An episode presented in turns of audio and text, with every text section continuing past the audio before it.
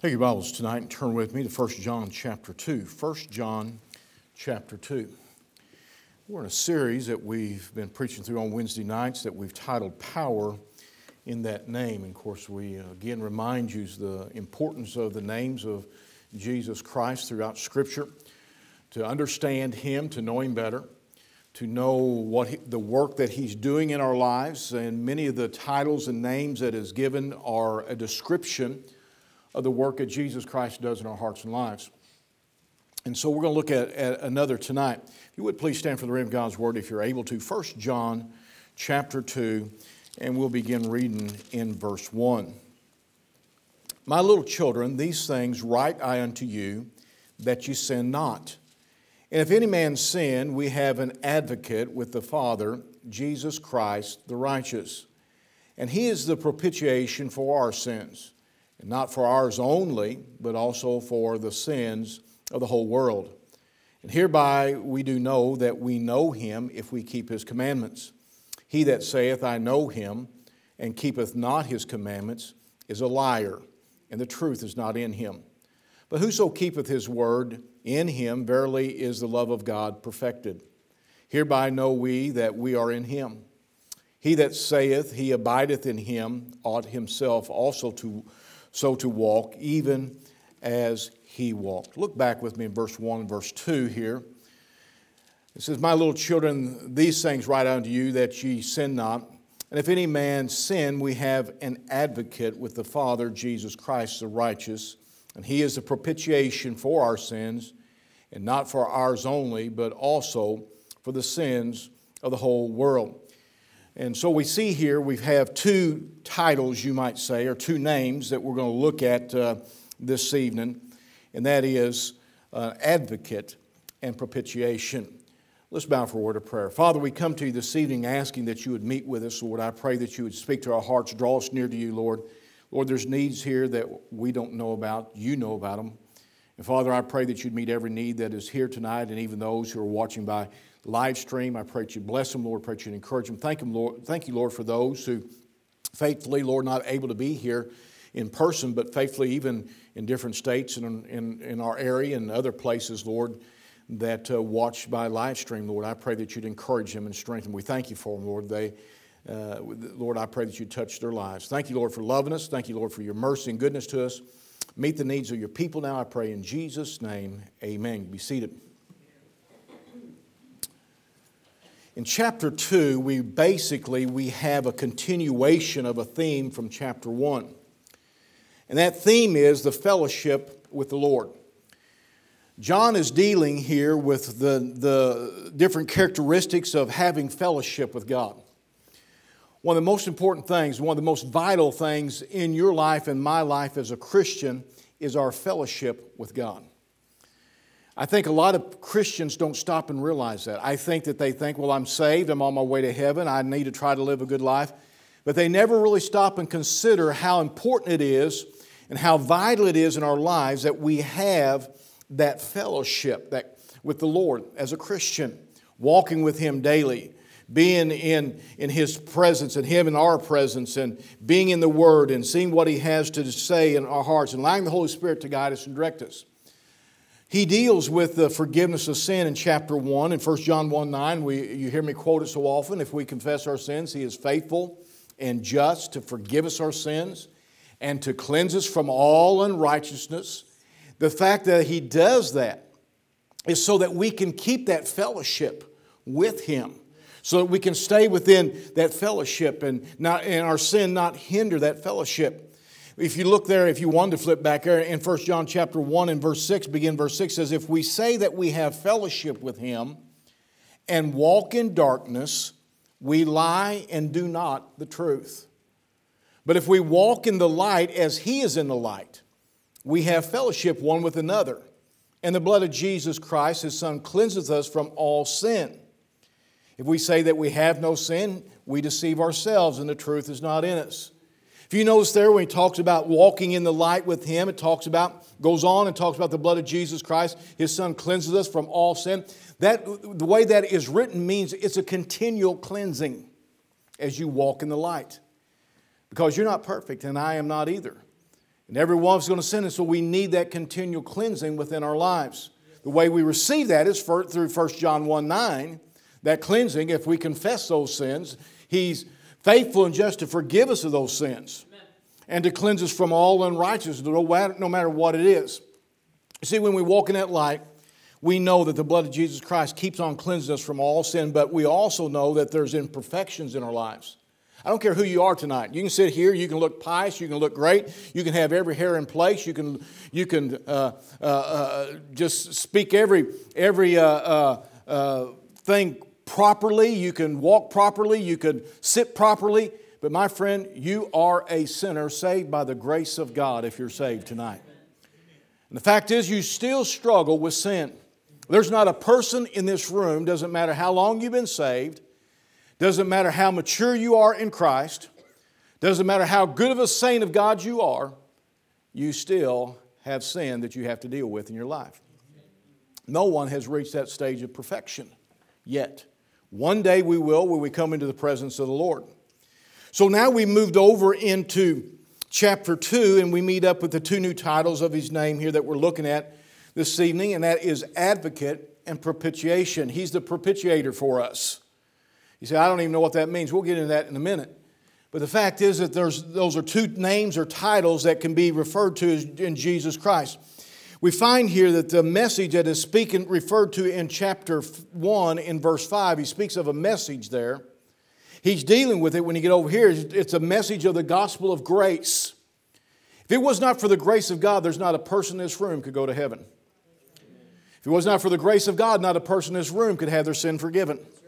If it was not for the grace of God, the, each one of us, the Lord would have to destroy us because of the wickedness even in our hearts, even after salvation. But it is the grace of God. And so we have the gospel of grace that, number one, we're saved by grace. But then we live and we are uh, uh, instructed and we're carried through this Christian life by grace. It's the relationship with the Father by grace. You see, we don't deserve a relationship with the Lord. Even after salvation, we don't deserve a relationship with the Lord. It's His grace that He allows us to have that. And we're going to deal with why He allows us to have that. And that grace of God. You see, it's the Lord's desire that His children do not sin. Look there in verse 1. Notice how John addresses you and me. Here he says, My little children, my little children. And it seems strange that he would do that, that he would call uh, those who he's writing to my little children. Say, well, he must have been way up in years and age and everything. And you know how a lot of us, we, uh, we, we see somebody, they might be, you know, as you get a little older, you look at everybody and they, you, you call them, uh, you know, children or you call them, you know, young fellow, young lady, and they might be 40, 50 years old. You still call them young man or what, young lady or whatever because you're so many years older than them. But that's not what John's doing here. What he's doing, he is addressing you and I as the Father would address us as his little children. We have received Jesus Christ as our Savior. Therefore, we become heirs and joint heirs with Jesus Christ. We become the child of God. And therefore, that's important that we understand that, that you are no longer a child of this world. You're no longer a child of the devil, but you are a child of God. Therefore, you are an heir and a joint heir to all that Jesus Christ has. Now, that ought to get you excited. Too many times we don't stop and realize uh, what we have in the bank account in heaven.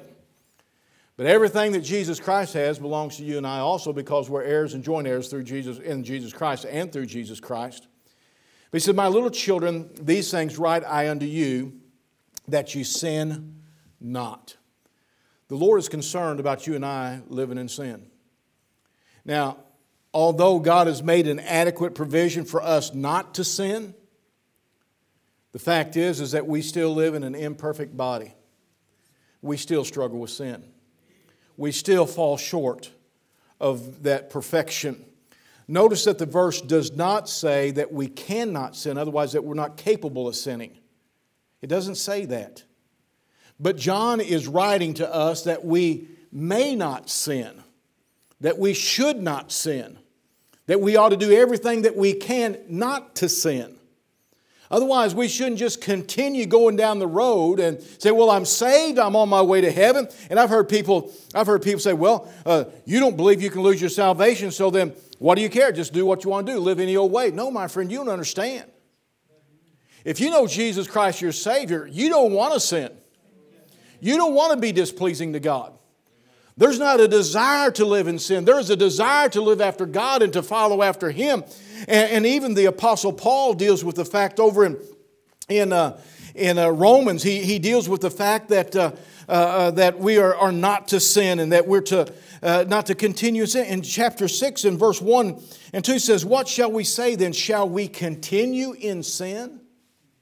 Shall we continue in sin? He's talking about after you're saved. Shall you go ahead and live in sin? That the grace, that grace may abound. We're saved by grace. We're, we're forgiven by the grace of God. He says, Do you, do you, well, if you're saved, then why not continue in sin? No, Paul says no. Back in verse 3, he says, no, or in verse 2, he says, God forbid. How shall we that are dead to sin live any longer therein? Now, he's not talking that, uh, saying that you'll never sin again. What he's saying is this you shouldn't continue to live in sin. You shouldn't be following after sin. It shouldn't be your desire. God wants us to walk in a manner that is well pleasing to Him. He wants us to walk in obedience to His Word. He wants us to be obedient to Him. And so John is writing here. He said, uh, uh, uh These things write unto you that ye sin not. Otherwise, you should do everything you can not to sin. When you see that there's sin in your life, he said, You ought to do something to change it. You ought to do what you can to keep from sinning. Now, when you're doing that, does that mean that you won't fall into that trap? No, because there is a devil that attacks you and I. There is a, there is a, there is a, a wicked one that wants you to sin and trying to get you to sin and trying to trip you up and trying to get you to fall. You see, once you got saved, Satan couldn't get your soul.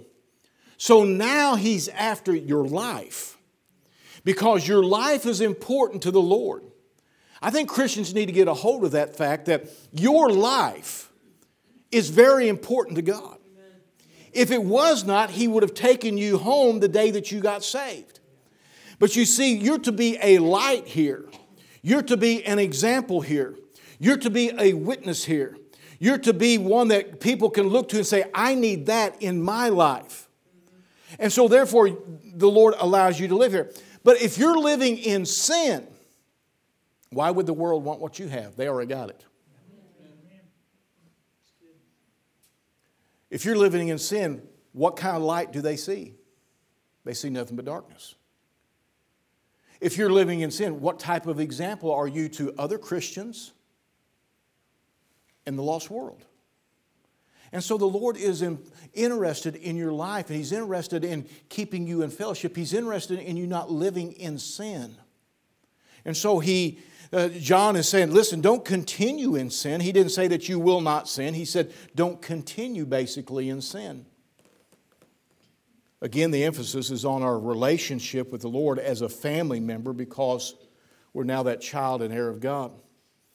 Our fellowship with the Lord is so very vital, so to so much in our Christian life or in our Christian walk and enjoying the blessings of God. I guarantee you this you find a Christian who's not living in fellowship with the Lord and they're miserable. You've been there, I've been there.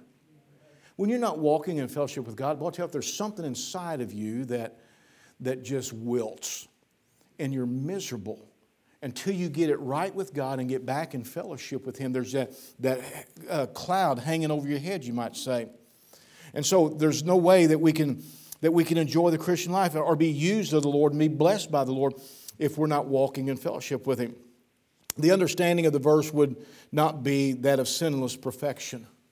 Okay, that's not what John's saying. You have those today who say, oh, yeah, I, I, since I got saved, I don't, I don't sin. Can I tell you something? They just sin because they just lied to you. Because you're going to struggle in areas of your life. Say, well, I haven't done this and I haven't done that. I, I, I haven't done all those things. No, but the Bible says, He that knoweth do good and doeth it not, to him it is sin.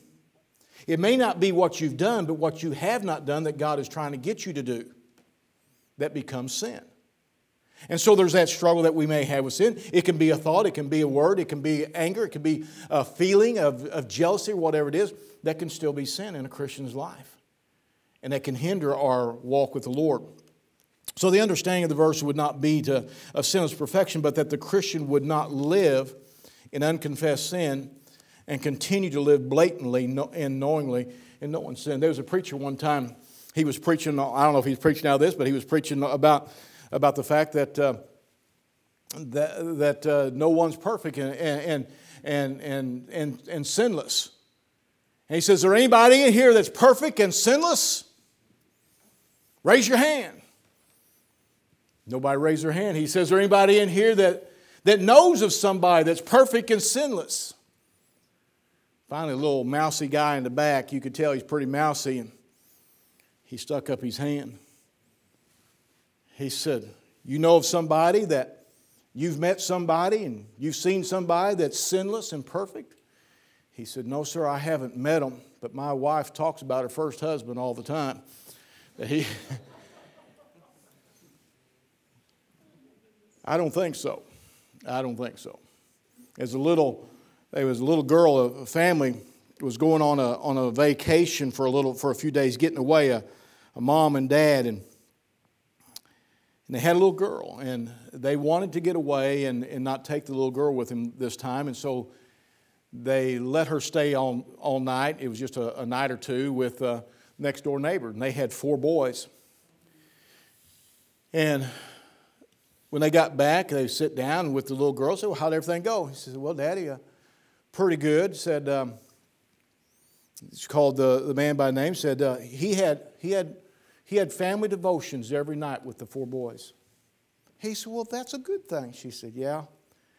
And he prayed every night for all four of those boys to, to be good and to do what was right. He said, Well, that's good. She sat there for a minute. She said, Yeah. She said, Daddy, God ain't answered that prayer yet. Can I tell you something? That prayer in your life and my life is not going to be answered until the Lord calls us home. But we should strive to get closer to the Lord and to not sin and to allow the Lord to work in our lives. We should seek not to sin when, and then when we do, we should turn to the Lord and get it right with the Lord. You see, at this point, there is no sinless perfection. But that is no excuse to live in sin. We find when we do sin, we have an advocate. Look at that same verse, verse 1 again. It's my little children, these things write I unto you that you sin not. And notice what he says, and if any man sin, you might want to underline that. If it, but and if any man sin, He's making a provision here. We have an advocate with the Father. And then he tells us who that advocate is Jesus Christ, the righteous. We have an advocate. Notice ver- that very next sentence again. And if any man sin, the, the Lord has made a provision for the born again Christian when we do sin. That pr- provision is the advocate the one that will be our advocate, and that's Jesus Christ. That word advocate is an intercessor, a consoler, a comforter. We have a comforter down here, that is the Holy Spirit of God that dwells within us. But we have a comforter in heaven that will console and that will intercede for us. My friend, we many times don't realize that what Jesus Christ is doing in heaven, but He is interceding for you and I. He is our advocate before the Heavenly Father. An advocate is a legal term meaning one who will come to your side to help in every time of need. It's like this. Come here, Blake. Let's say that I, I don't know what the need would be in Blake's life. Let's just say that that uh, uh, uh let's just say that he has uh, has a need in a vehicle. I come beside, beside him. I said, I understand you need, I need, I understand you need a vehicle. Yeah? Uh, you can have Nana's car. And I give him Nana's car. I said, why didn't you give him your truck? Because I need the truck. I met a need that he had. Now, that's kind of a, a far out fetched deal, but here's the deal. It's really far fetched because he'll never get the keys away from Nana. But anyway,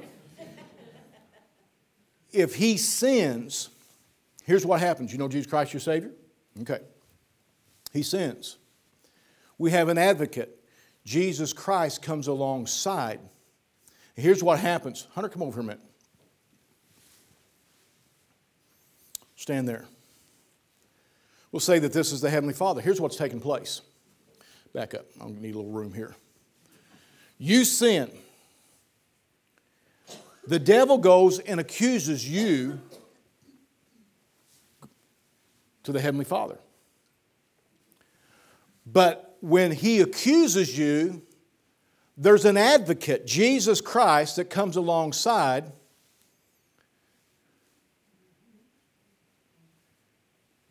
And he says, I know he did, but I died in his place. I've covered it with my blood. And what you say doesn't matter. Did he go and advocate for himself? No, he can't. He can't. He does because of the sin. So he has to have someone who can. And that's Jesus Christ. He comes alongside, stands between you and God and his judgment and his wrath, and he advocates for you and say, It's under the blood, my blood it's covered. Case dismissed. Doesn't matter what, what takes place at that moment because then it's over with. When the advocate steps in, it's over with. It doesn't matter. You say, well, doesn't he have to do this? Doesn't he have to do that? Doesn't he have to do this? I'll get into that in a minute. But the answer is no. You have an advocate. Okay, thank you, fellas we have an advocate. His name is Jesus Christ. He comes alongside to represent us in a time of need. Jesus is the advocate with the Father. No one else, understand this, no one else can do that. I don't, I'm not going to be mean, I'm not trying to be mean here, but I have to, I have to tell you this. The priest cannot advocate for anybody. They cannot go before the Heavenly Father and have His sins dismissed. This preacher cannot go before the Heavenly Father and have your sins dismissed.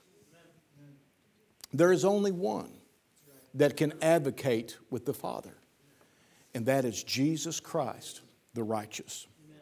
He is our advocate.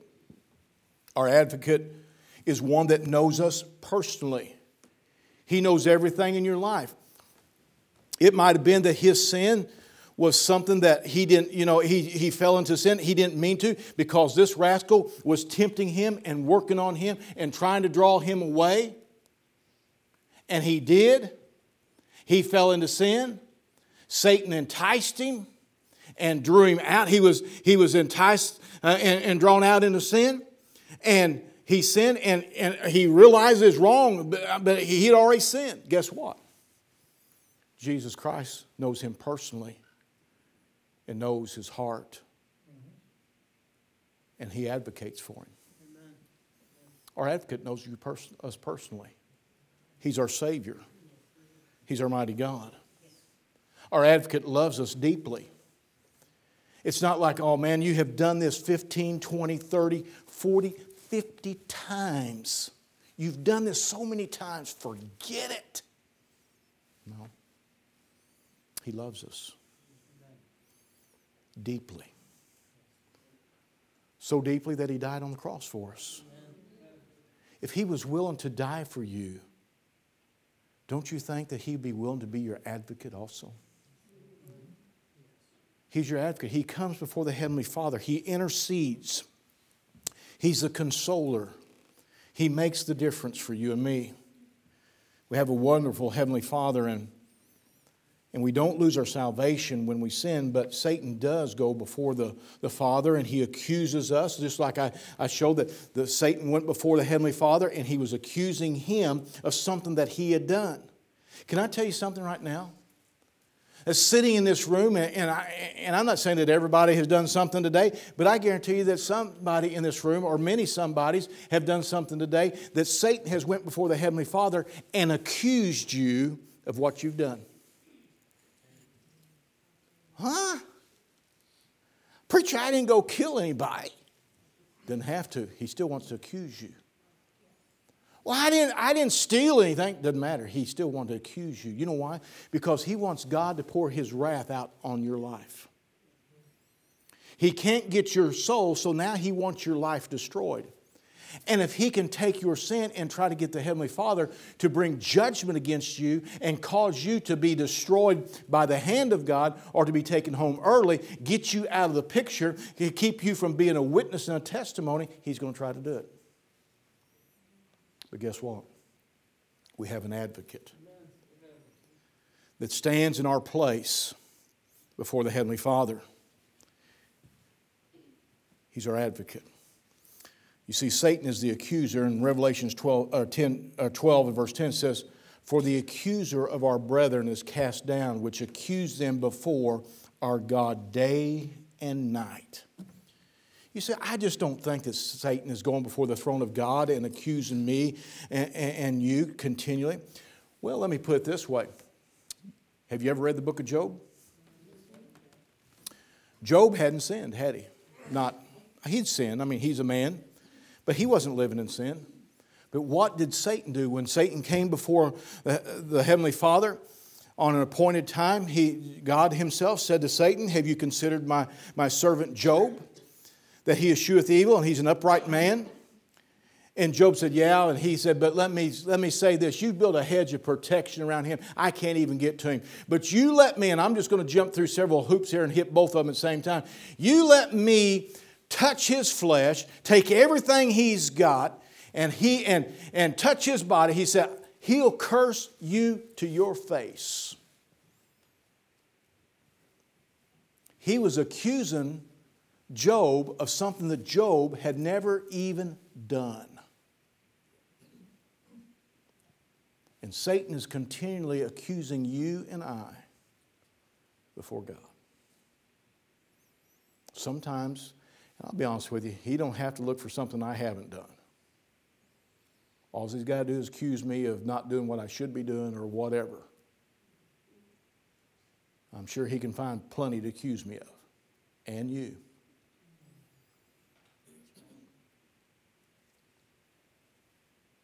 So he's the accuser of the brethren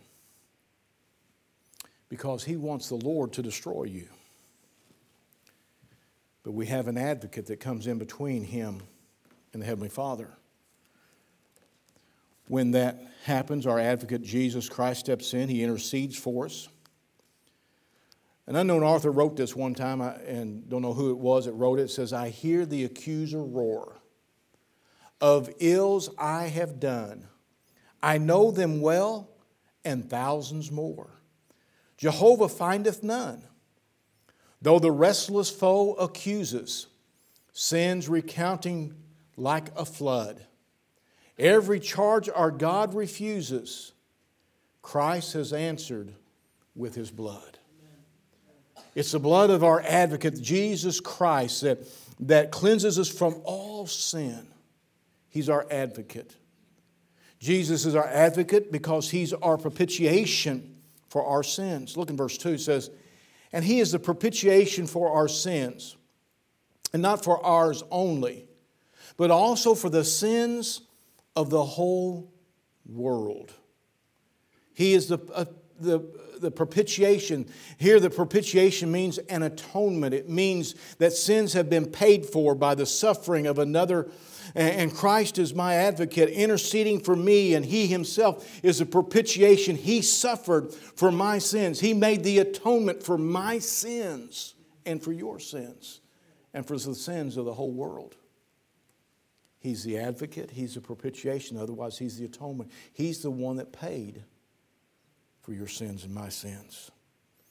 Notice again, John does not say if anyone repents, he has an advocate nor if anyone confesses his sins, he has an advocate. What he does say is that if any man sin, we have an advocate with the Father. This is what where we need to get tonight so that you understand the whole picture. It's this way. I'll step back up here again.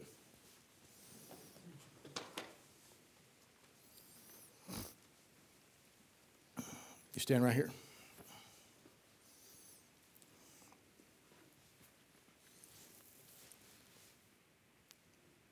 He, let's say he, uh, he, he cusses, takes maybe even the Lord's name in vain. Satan immediately begins to accuse. As soon as he sins, he accuses. Preacher, when does the advocate step in? After he confesses that he has sinned?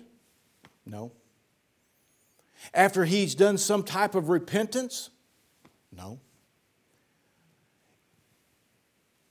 The advocate steps in immediately when he sins. It's under the blood. If you look at the terminology that's used, the advocate does exactly this he sins, the advocate turns to the Father and looks at the Father. It's under the blood. But he hasn't confessed his sin and got it right yet. The Bible didn't say that he had to confess his sin and get it right before the advocate stepped in.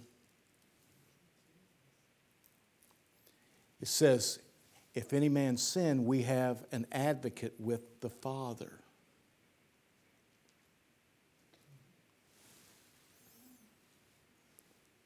So, because he's saved, because Jesus Christ is the propitiation, the atonement, the down payment, he shed his blood for him.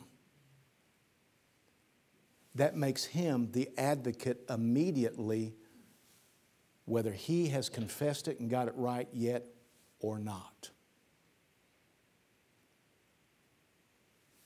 You know what most of us think?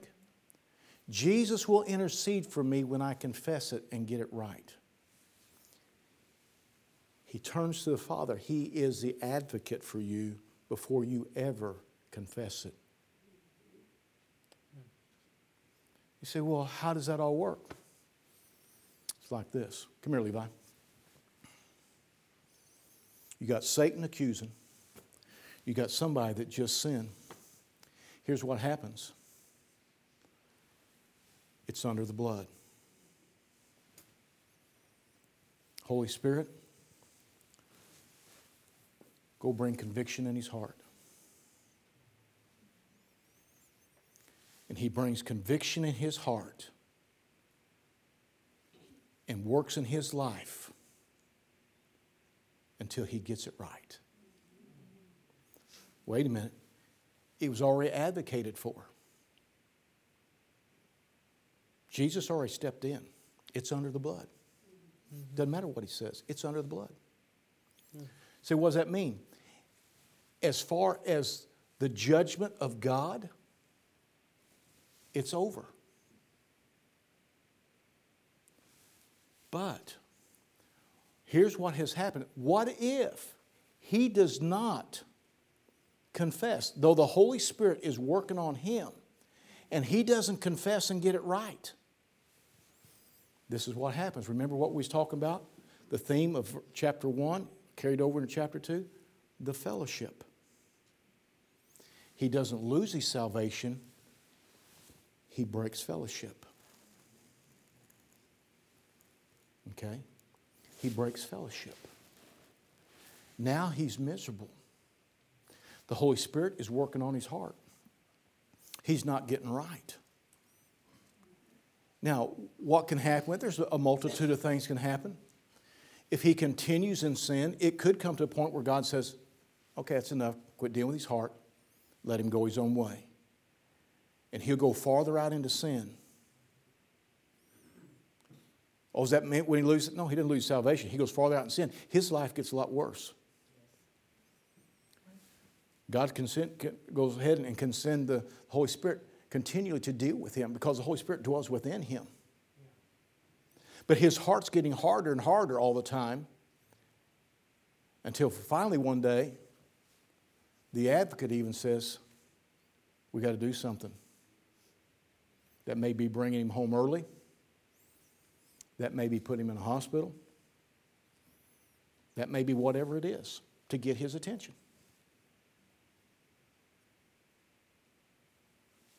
But before he ever sinned, he had an advocate that stood between him and God. That interceded, that canceled out the accusations of Satan. It's under the blood. Because the blood of Jesus Christ, listen, the blood of Jesus Christ cleanses us from some of our sins. No. The blood of Jesus Christ cleanses us from what? All our sins. Well, all is just what you've con- all. It's all that you can no, all. What he has lost is fellowship. And my friend, one of the worst places for a Christian to be is out of fellowship with God. It's miserable. You do not have the protection of God. You do not have the blessings of God. You do not have the power of God. And many times you do not have the presence of God.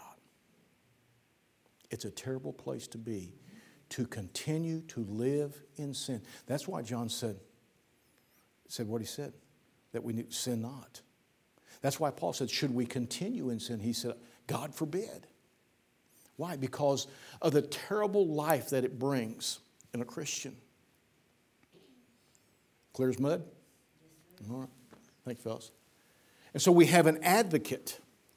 And this advocate is the propitiation, he is the atonement for our sin. It is covered by the blood of Jesus Christ.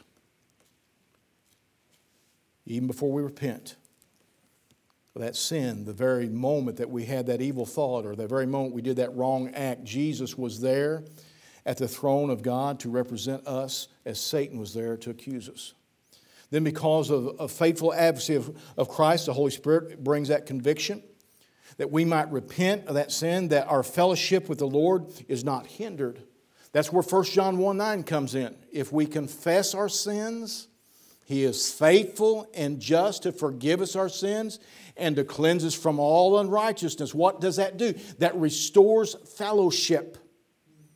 That restores the fellowship. Most of you have heard of C.H. Spurgeon. There's a story told about C.H. Spurgeon that one day he was downtown and he was walking, getting ready to cross the street to meet a fellow on the other side. It was the horse and buggy days. It wasn't like you had, had uh, busy car traffic or anything like that. It had horse and buggies. It was a dirt street. But he was getting ready to cross the street, and about midway of the street, he just stopped.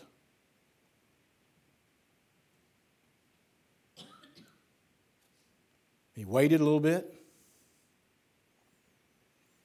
and he went on across. The fellow that was waiting for him on the other side, when he got over to the other side, he said, What happened? He said, It almost looked like he was almost standing out there praying. He said, I was. He said, There were some things that come to mind that could have went between me and the Lord, and I wanted to get them right, right then. Right then. You know when the best time to confess your sin is? Right then. Immediately, as soon as you know that you have sinned, to get it right, right then. Don't wait. As soon as that, as that understanding that, that you have sinned, get it right with the Lord. Confession of sin is getting on God's side and seeing our sin from His viewpoint and confessing that it is sin. Here's what a lot of people do nowadays Oh, I just messed up. No, you didn't mess up, it was sin. Well, it, it's, it's a weakness. No, it's sin. Well, one of the things that they're saying now is, you know, alcoholism, it is a sickness. According to the Bible, it is a sin. Well, drugs, uh, you know, the, the, and, and, the, and everything, it, it's, a, it's a sickness. No. I can go into the fact of the words called pharmakeia and, and sorcery and stuff like that and show you that it is sin. We can go into all these different things that man says it's just a, a sickness or it's just a weakness or, oh, I just slipped this time. No, you sinned. Our problem today as Christians is we try to work around it and not call it what it is. My friend, understand that sin is sin. And until we realize and we confess, here's what it is. Come back up here. Uh, yeah, Blake. He's only my grandson. I don't know who he is. This is God. I've sinned. We've got two sides of looking at it the way God looks at it and the way I'm looking at it. I can look at it as a weakness. I'll do better. I'll turn over a new leaf. Or I can go over here and say, that was sin. I sinned against you. I confess that. It was sin. Forgive me. And until we do that, we're going to struggle with that. We have to get on God's side and look at sin the way sin is and call it what He calls it.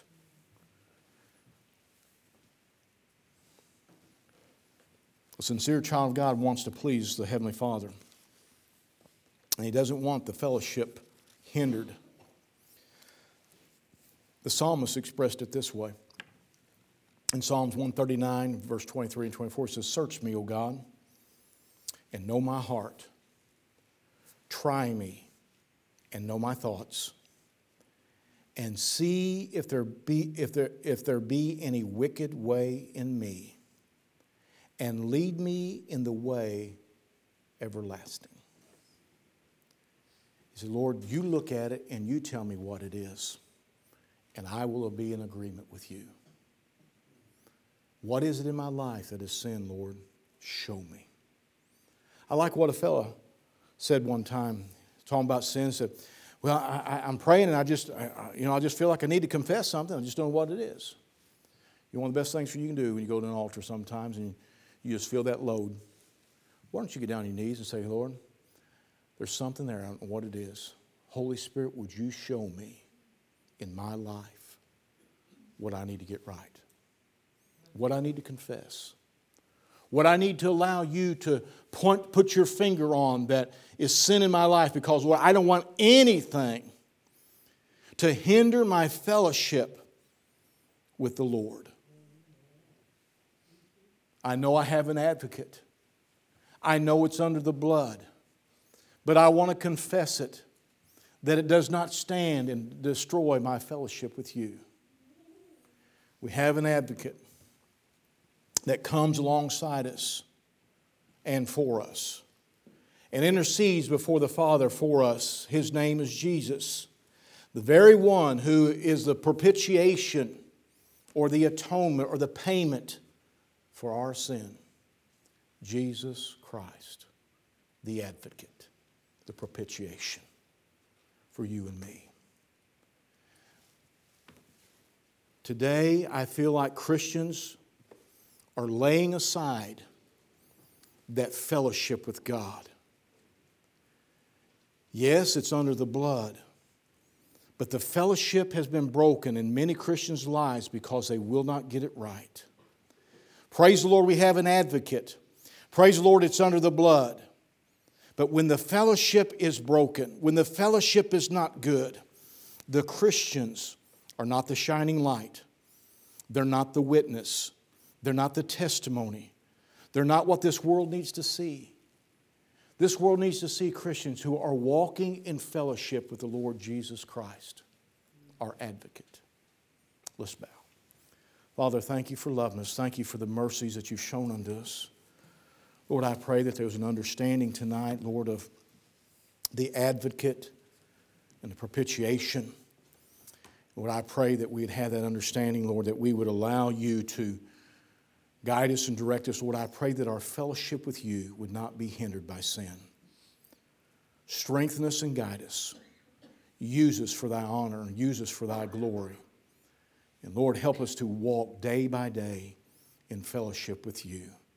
We thank you for the advocate, Jesus Christ the righteous, who shed his blood on the cross and rose again the third day to be our propitiation, the atonement, the covering for our sin. For this we pray in Jesus' name. Amen. Would you stand with me tonight?